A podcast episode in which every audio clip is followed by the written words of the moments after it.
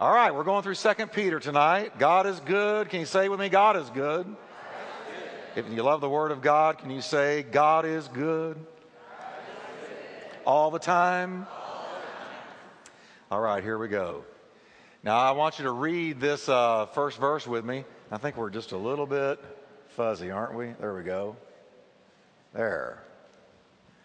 All right, let's, uh, let's just read this together, and then we're going to pray. Let's, can you stand with me one more time? Y'all get to be seated the rest of the time. But I want us to honor the Word of God and stand, and let's just read it now. It's a, it's a short verse. 2 Peter 2, verse 2. And many shall follow their pernicious ways, because of whom the way of truth will be blasphemed. Father, we just thank you for your word tonight. And we pray that you will teach it to us, minister it to our hearts, help us to walk in the faith and to be built up in the faith and to bear fruit to the glory of God. Lord, we, we receive with meekness the engrafted word. Renew our minds tonight. And we thank you for it in Jesus' name. Amen. God bless you. You can be seated. Now, what is that word pernicious? Pernicious. What is pernicious? Uh, now, Peter is talking now about the false teachers. And if you notice with me that Jude talked about it, John talked about it, and now here's Peter talking about it. This is the third uh, Bible writer who has talked about false teachers in the New Testament. But we know that one of the ones who railed against it more than anybody was Paul. So, false teaching was a problem that came immediately upon the early church. False teaching and false teachers. Now, you remember how Jude, if you were with me, how, by the way, last week, KVTT messed up. And right in the middle of Red Letter Living, they put on Hey Jude. And you know, we got orders that night for Hey Jude. We got orders for that manual. People just, you know, when you're out there in radio land, you don't know what you've been listening to. And so, right in the middle of something totally unrelated, we played Hey Jude and got orders. Well, anyway, the word is the word. But now, he's talking about false teachers. And they didn't like false teachers. And one reason I've been going through this with you is because I want you to see what God thinks about false teaching, how much God cares about His Word. You see that word that you're holding on to right now? That Bible? That is the Word of God, and it is precious to God. It is so precious that Jude, John, Peter, Paul, railed against, um, answered, responded to, and exposed false teachers. And in the end of the book of Revelation, we hear the ultimate uh, indictment on false teaching. He says, anybody who adds to these words or takes away from them, they will receive the judgments listed in this book.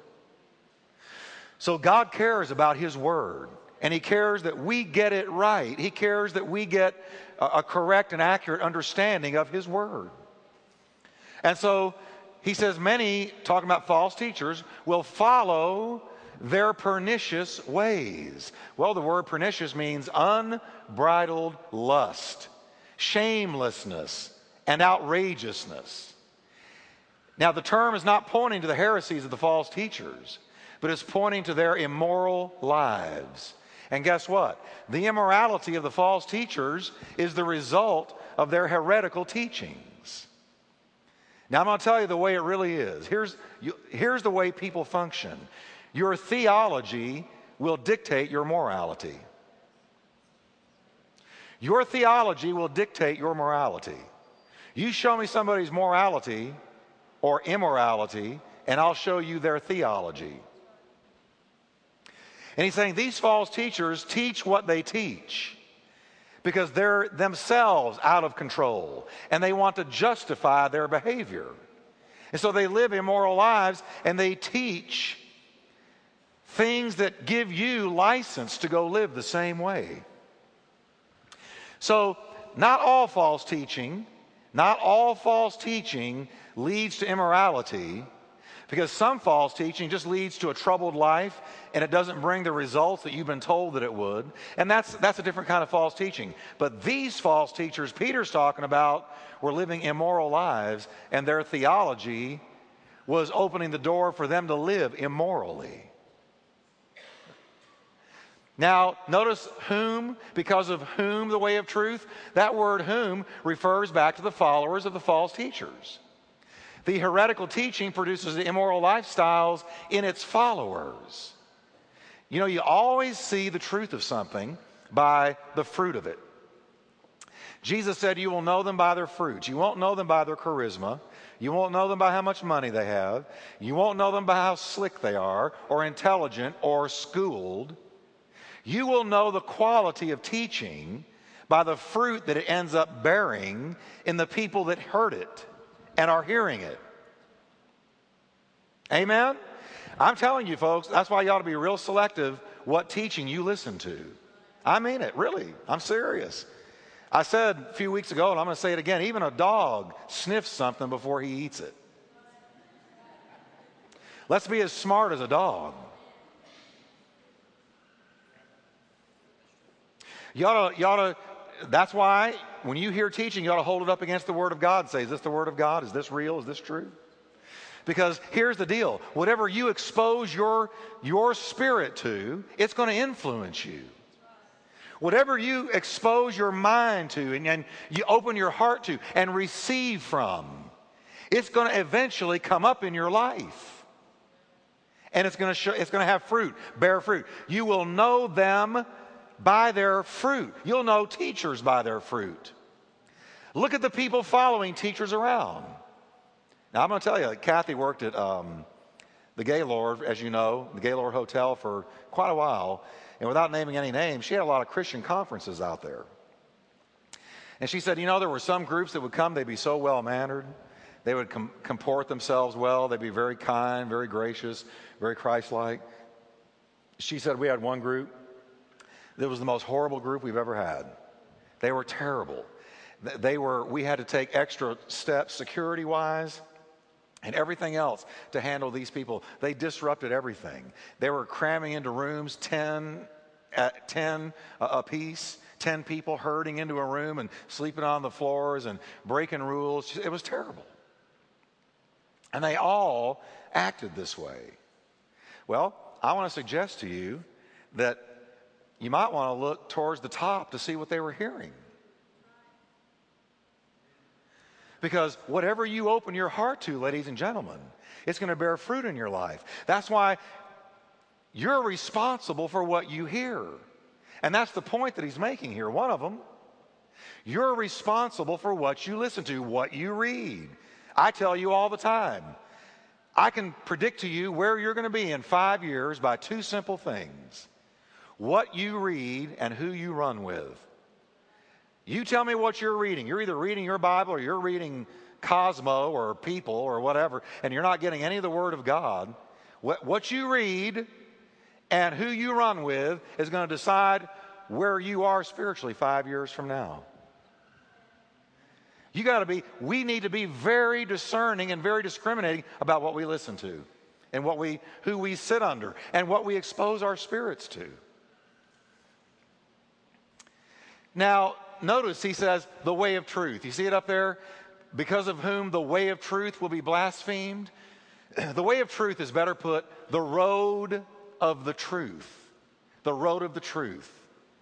Way, from the way of truth, the word way is from a Greek word meaning a path or a road. The road down which a person travels. It points to the outworking of the truth in the life of the Christian, his behavior or manner of life.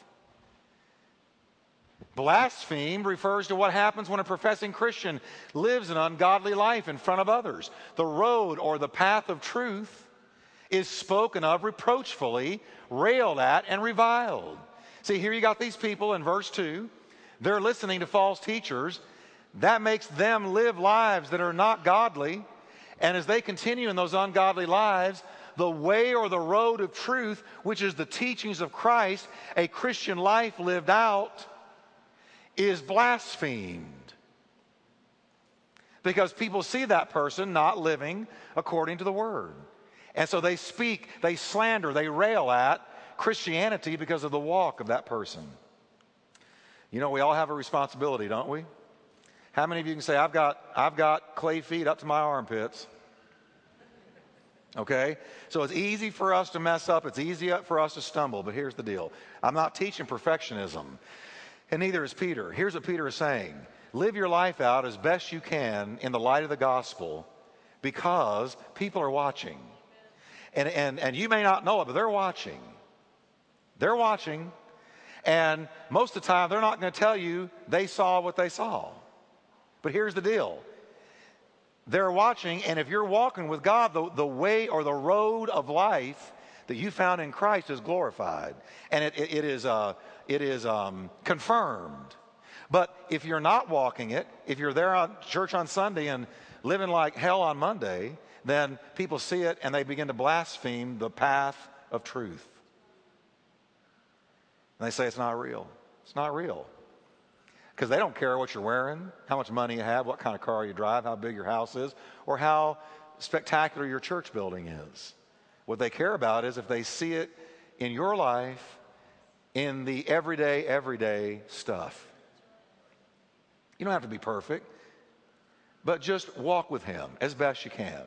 And even if you mess up, if you are sincere, if you're sincere and say, God, forgive me, uh, they'll know that too. And they'll see you making an effort. But there, there's a movie, was, uh, Kathy and I were getting a movie the other day at Blockbuster, and I saw this one movie. Maybe I shouldn't even say the title. I'll say it. The Hills Have Eyes. I don't know what it was, but The Hills Have Eyes. And I thought, I don't know what's in it, but I know that's true. Because people are watching all the time, especially if you have gone out and told about your walk with God. If you've made a Christian testimony, they're watching you. Amen? So we don't want the, the way of truth being blasphemed because of us. Amen? All right, now let's read the translation. And many will follow their licentious conduct to its consummation, on account of whom the way of the truth will be reviled at. Mm. Now, can you read verse 3 with me? And through covetousness, shall they with feigned words make merchandise of you, whose judgment now of a long time lingers not, and their damnation slumbers not. Now, this is a powerful verse.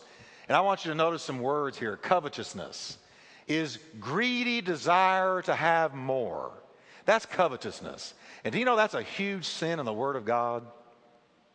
You know, we tend to think of murder and adultery and fornication and stealing and all that. But what about covetousness? Most of us wouldn't blink twice about covetousness, but covetousness is a huge sin in the Bible. And it's this greedy desire to have more. There is a proverb that says, The eye of carnal man is never satisfied. As soon as it gets, it wants more. And when it gets that, it wants more. And when it gets that, it wants more. So that the soul never rests. It's always want, want, want, want, want, want, want, want, like a little bitty baby. You remember when you were raising kids? Their first word they learn, first phrase, I want. I want. I want. First word you learn to talk to them with is no. no. I want no. And it became a battle between them and you. I want no. I want no. And from the time they moved out, they were wanting and you were saying no.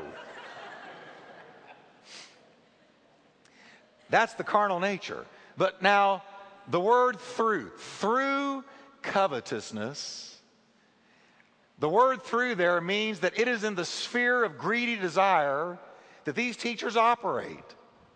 This is their motivation. Through covetousness. This is the sphere they operate in. They're in it for what they're going to get, not what they're going to give. They're in it for what they can get out of you and not what they can put into you, give to you, sow into you. Their motive is greed. One commentator writes These licentious Gnostics made money out of their dupes. You know, I don't want to go to heaven and see Jesus and have him look at me and say, Well done, dupe. You were duped. I don't want to hear the Lord say, You were duped. How many of you know there's a lot of duped people in our world? Duped, fooled, wool pulled over your eyes. Give them a dunce hat, put it on, because we've been duped. And this is false teachers he's talking about now. With feigned words, with feigned words, they make merchandise of you. Feigned words. Feigned is from a Greek word meaning to mold, as in clay or wax. So these false teachers molded or shaped words with the intent of using them to exploit their listeners. He's saying these false teachers sit there and figure out ways, slick words, uh, merchandising words, manipulative words, to work you, to get you to give them what they want. I'm so glad that doesn't happen in our day. I've seen this so much. It has made me so mad before, and I'm going to go ahead and say it, particularly on um, Christian television, where preachers have gone on there and, you know, you send in your check and your runaway child is coming home. That's feigned words. Now, somebody might say to me, well, that's faith words. They're talking to millions of people. How many do you think had runaway children that did not come home once they put their check in the mail? Come on, y'all. Can we be real here? Can God bring a runaway child home? Yes. But did every runaway child come home whose, whose a parent put a check in the mail to that preacher? No. And what happens to those people is their faith stumbles after that because they say, I put faith in that. I believe God for that. And here's what you did you taught them to believe and expect something from God that God did not Himself guarantee. And what happened is you got duped with feigned words molded together to dupe you. As a teacher, I got to tell you, I'm very careful, and I think every teacher of the Word of God should be really careful what they teach the people of God to expect from God. Because if the Word of God doesn't teach that you can actually legitimately expect a certain thing from Him, it is, it is wrong and sometimes cruel to teach people that that's what they should expect.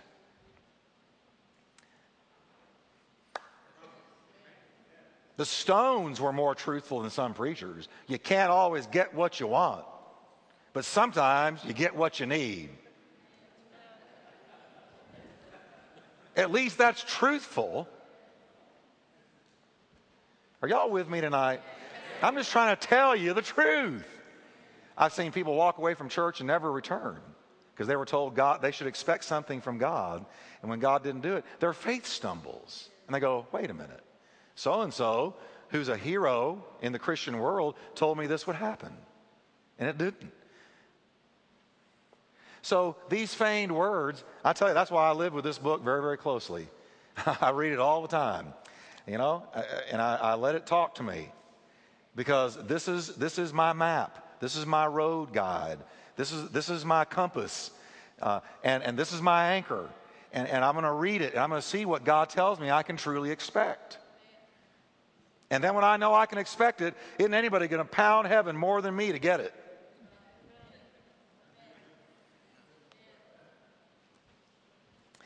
This is a real powerful phrase. They're going to make merchandise of you. They make merchandise of you. Now, make merchandise is, uh, means to go a trading, to traffic, to trade. The Greek word here is emporuomai. Now I want you to notice emporuomai, and we get emporium from it, which means a place where trade is carried on. We have the food emporium, the drug emporium. You recognize those? Well, that comes from emporuomai. That's a Greek word. It just came from there. And it means a place where you trade, uh, where, where, you, where you trade uh, and barter merchandise. Now, here's what, here's what he's actually saying. The idea is that these false teachers had turned their listeners into nothing more than merchandise in a store. That's what they did. They were exploited. The people, the well meaning, sincere people, were reduced to being exploited products passed around from one false teacher to the next. Just you're just a, an exploited product. You know, um, you turn one of these people loose on a crowd, and they're thinking one thing: what can I, what can I work out of them financially? Because remember now, they're motivated by greed. Money is the bottom line. It is not fruit among the people. Money is the bottom line. Are y'all with me? Hmm. Money is the bottom line. That's what's, that's what's making them tick. And so they, they, they turn, are turned loose on a group of people or a crowd, and they're thinking one thing how can I get out of them what I want? So they mold words together. They use slick phraseologies and, and, and, and uh, you know, molded words shaped and put together in a way to manipulate out of you what they want. You're nothing to them but a product. They're not thinking about your well being, your spiritual fruitfulness. They're thinking, how successfully can I work this crowd? That's exactly what Peter is doing. Wouldn't you think Peter was living in the 21st century?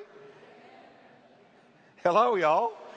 I mean, I'm just giving you the word of God here. I'm just translating the Greek language here. There is no way around this. This is what the man was saying by the inspiration of the Holy Ghost. All right? Now, look what God says about people who treat his people this way. Can you say it with me? And their damnation slumbers not. Oh, this is strong. A, a, better translation might be whose punishment has long been impending and will shortly fall.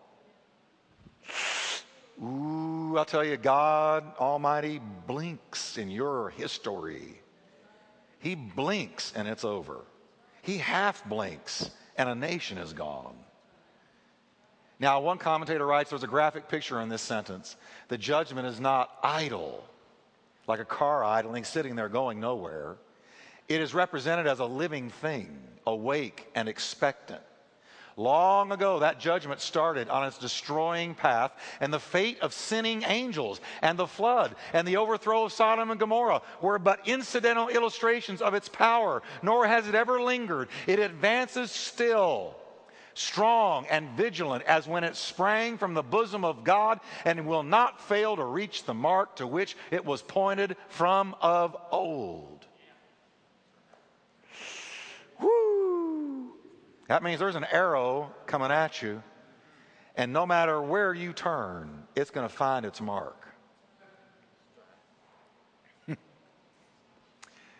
Damnation just means utter ruin and destruction. And so, folks, I'm going to tell you here's the deal. Sometimes you look at people like this and you go, doesn't seem to me like they're under judgment. They just go on like usual. But the wheels of justice move very slowly. That arrow fired by God has been traveling through history since the, since the dawn of man. He's telling us from of old, God decreed a judgment on these people. So just because it's not happening to them today doesn't mean it ain't coming. It's coming.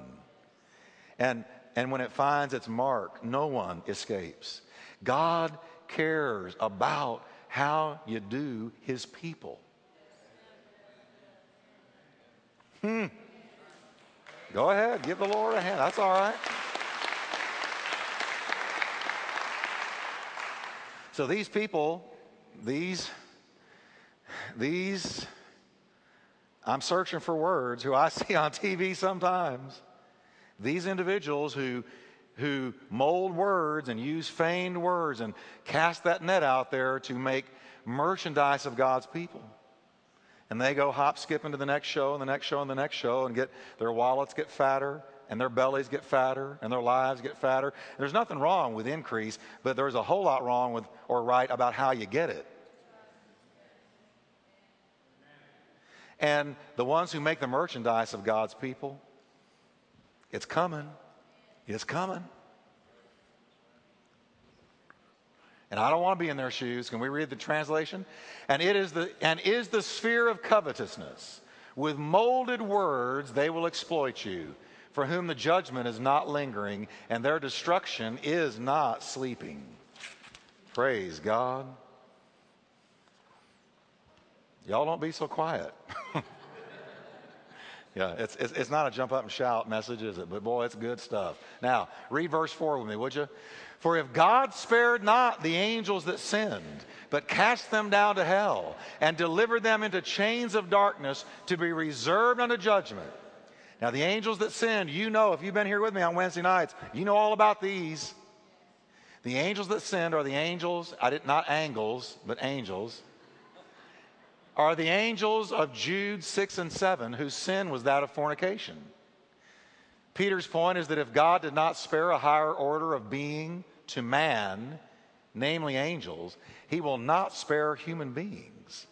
God judged angels. So, lest you and I think we can get by with stuff, we can't, because God judged angels. And we're about to see right now where they are. They're in hell. Hell is the Greek word tartaros. You remember tartar sauce?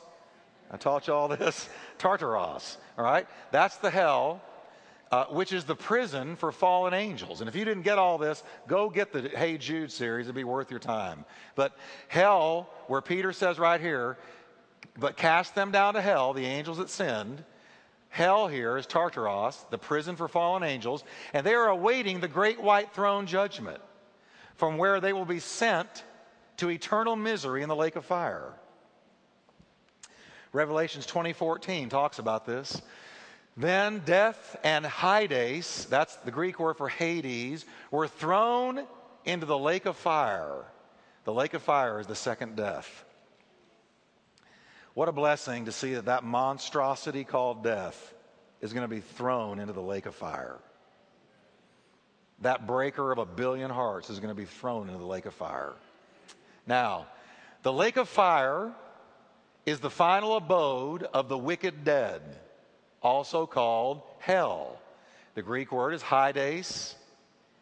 The ES is really a ACE, and it sounds like ACE ending, Hades, means the unseen, and refers to the unseen world of free moral intelligences or personalities. Now, I want you to follow me here. Just because you're wrapped in a body, that is not what makes you real because there is an unseen world of personalities that are spirit. And let's look at it here. Holy angels, you don't see them. There's probably one or two in here, I hope so.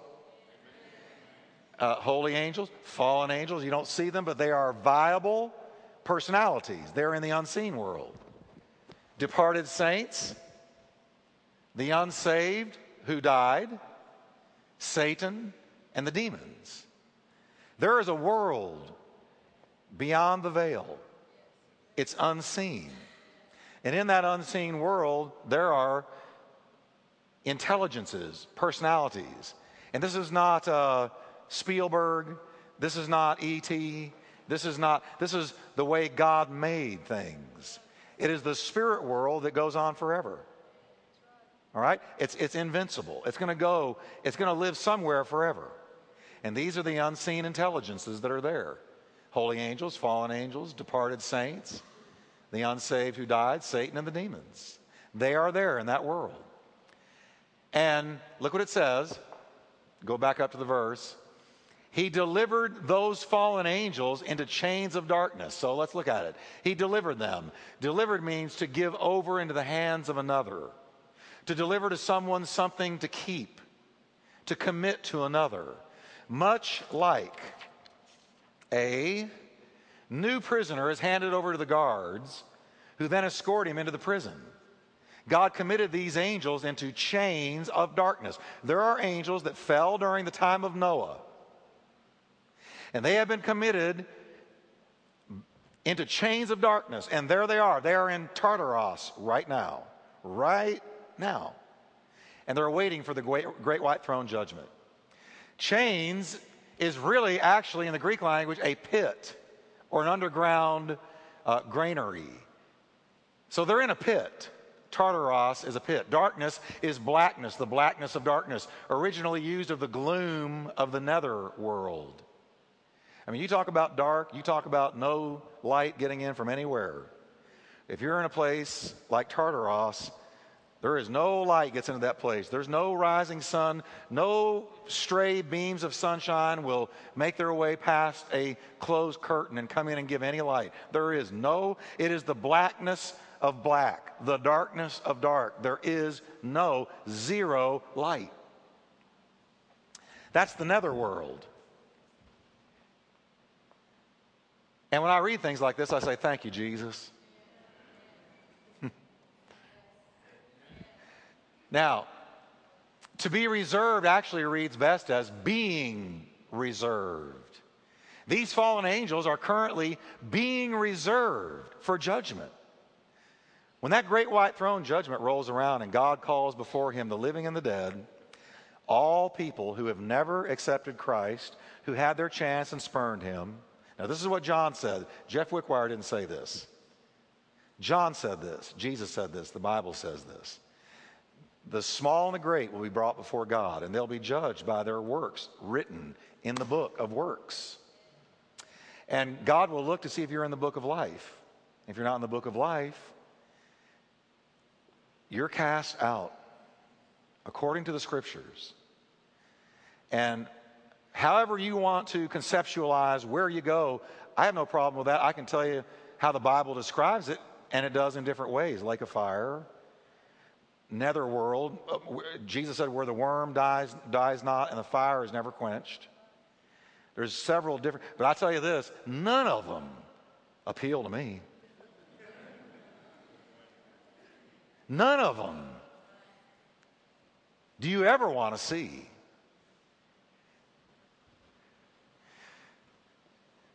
And these angels that fell are being held right now in Tartarus are going to be brought before God at that same judgment, along with Antichrist and the beast, the false prophet, and all of the demon spirits who have rebelled against God are going to be brought before him, and death itself.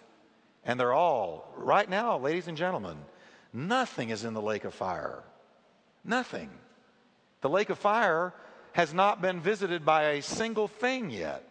It's waiting the great white throne judgment. If you die without Christ, my understanding is you're in Tartarus or you're in some place of judgment until the great white throne. If you're in Christ, to be dead is to be present with the Lord. You're immediately in the presence of the Lord.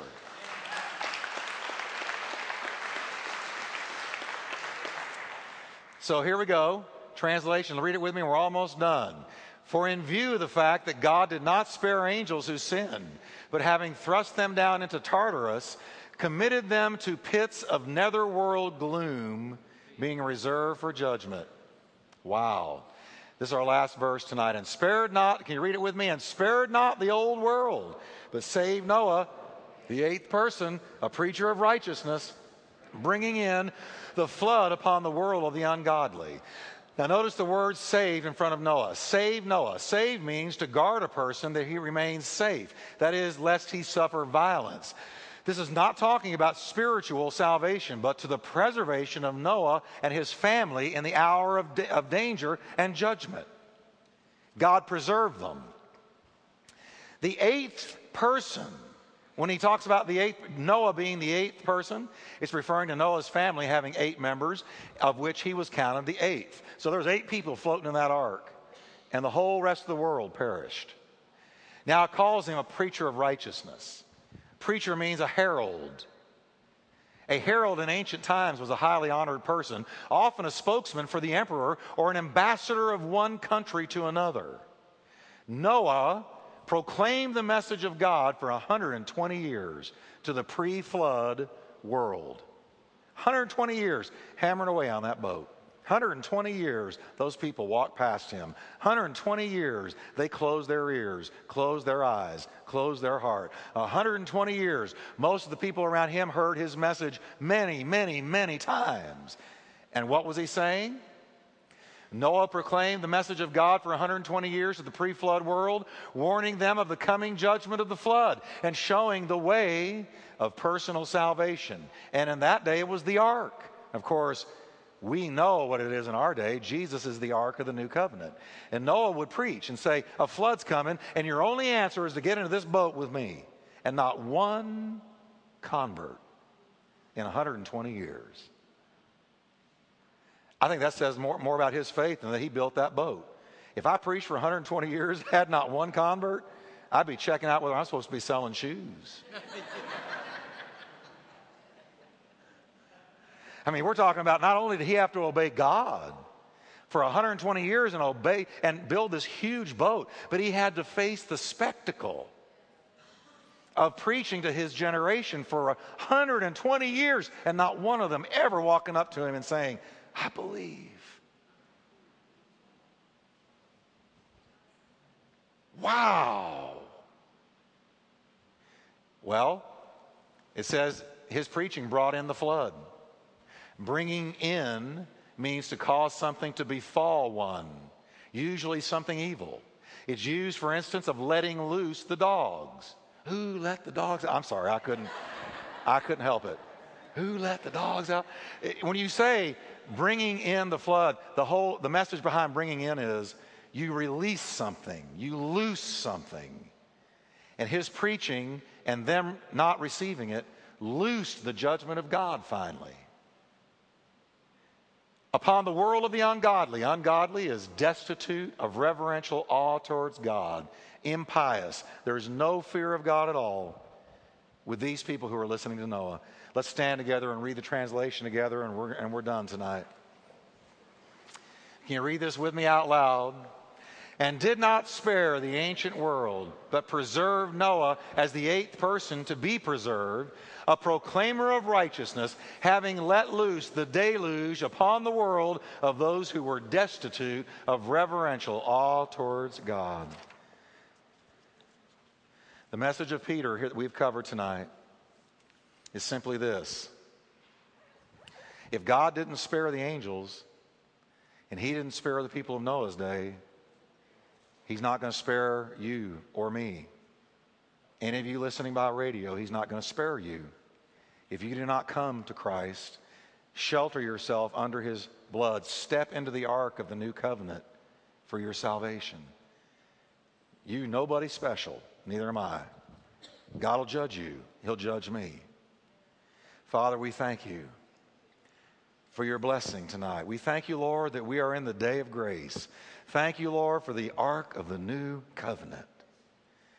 And Lord, as the church is preaching to this world, telling them that there is going to be a sign in the sky, even the coming of Jesus, just like Noah preached. Some are receiving it and some aren't.